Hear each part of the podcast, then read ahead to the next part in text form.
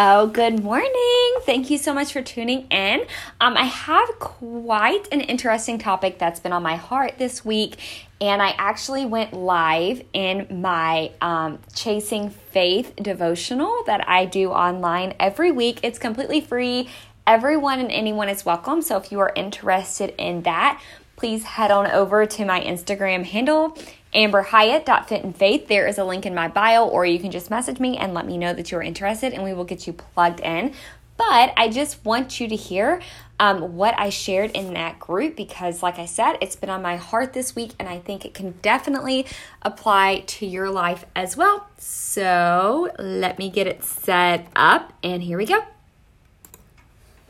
Hello. Um, I wanted to hop on live today and say one, I hope that you and your family had a wonderful Christmas and that you're prepping for a wonderful new year. Um, I hope that you are taking the time to really um, just get intentional about your faith and your journey and your relationship with God. That is definitely what I have been doing the past couple of days and what I plan to keep doing, um, not just the rest of this year, but every single day um, because it's bringing me so much clarity, um, so much love. But I really just wanted to hop on because I wanted to share something with you that's been really strong on my heart and mind literally the last 24 hours. And it's something that I battle with. It's been brought to my attention. And I feel like it's best for me to share it um, because maybe it can help you as well. So I want to start with this quote from David Campbell. If you and God have already dealt with your sin, don't allow anyone to hold it over your head.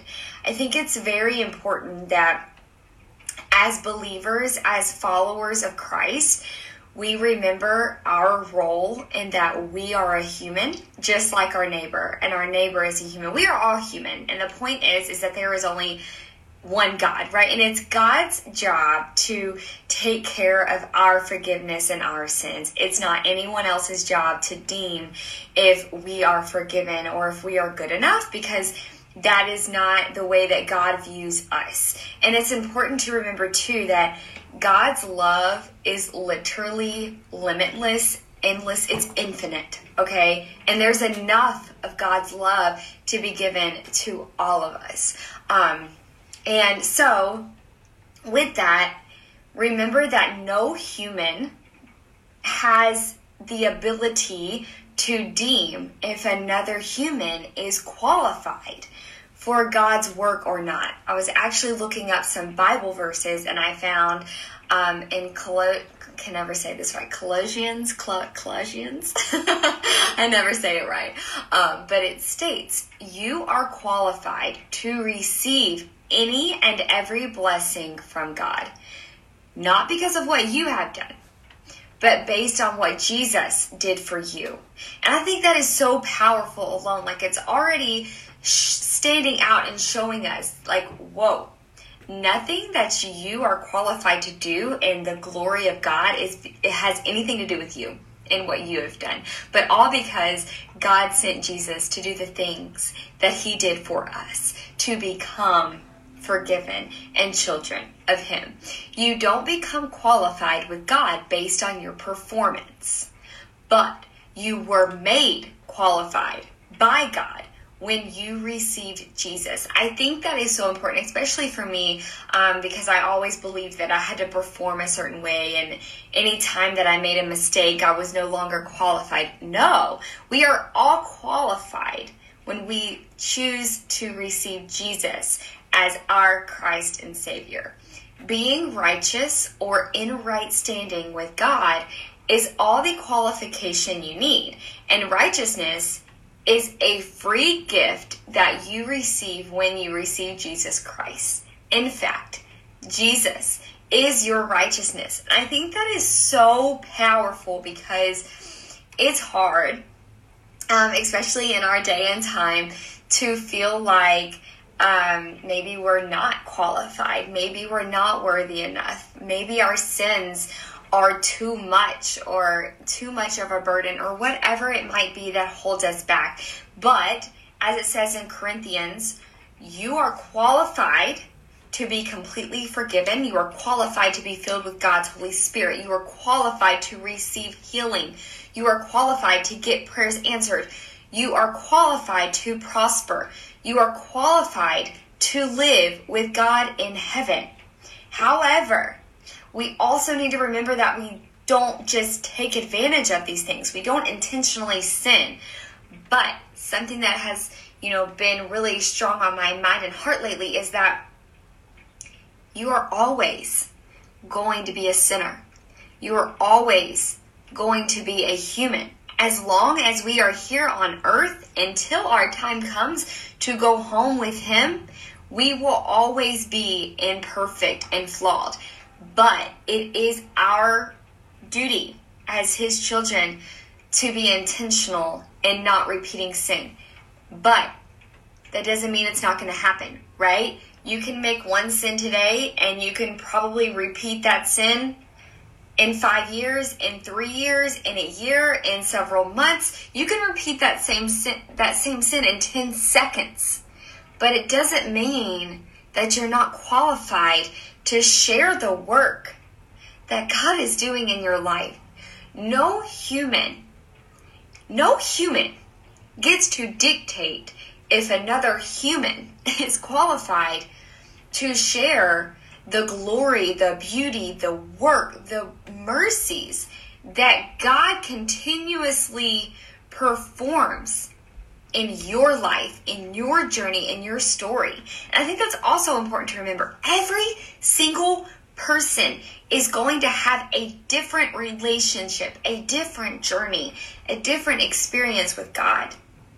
And quite frankly, that is between them and God. And as children of God, we need to start focusing more on seeing that, seeing the beauty, seeing the good, instead of pointing out the humanly imperfections because they're always going to exist. But when we start looking at our brothers and our sisters in Christ and noticing, wow, look at God showing up right there. That is when we will be able to start to connect as the brother and sisters that He has in, intended us to be. And I also want to point out John 8, where it states, um, let any one of you who is without sin be the first to throw a stone at her. And I love that passage because it reminds us that all of us are going to be sinners. I've already said this, right? I'm just reiterating it now. All of us are going to sin, but more importantly, no sin outweighs another sin. And I know that that's like, what? You know, to ask because for me, you know, like I look at murder as a, much heftier sin than like theft, okay? Um, but in God's eyes, all sin is the same. And we have all sinned. So we do not get to sit back and point fingers. We do not get to sit back and throw stones. No, like we need to be doing the opposite. We need to be collaborating, becoming a community with our brothers and sisters, and knowing that we are all going to be imperfect and we are only qualified because of Him. And that alone is just so miraculous and beautiful. So, I just want to leave you with this. A point that I'm trying to get across is one, it doesn't matter what sins you have already made. And of course, we're not going to intentionally continue to sin, right? It even mentions that in Hebrews that um, we are not to continuously, intentionally sin after knowing the truth, right? Or else it's kind of like what Jesus did for us doesn't matter, or we're taking advantage of his grace. But understand that when you sin again, because you're still in a flawed earth, you're still here before you get there, before you get home with Him, you will have temptations. You will backslide. But we always have His truth to bring us through. And we're always, no matter who says or does what, we are always qualified to share His glory time and time again, and He will continuously show up in your life as long as you allow Him to do so. All right, that's enough. I hope you have a wonderful day.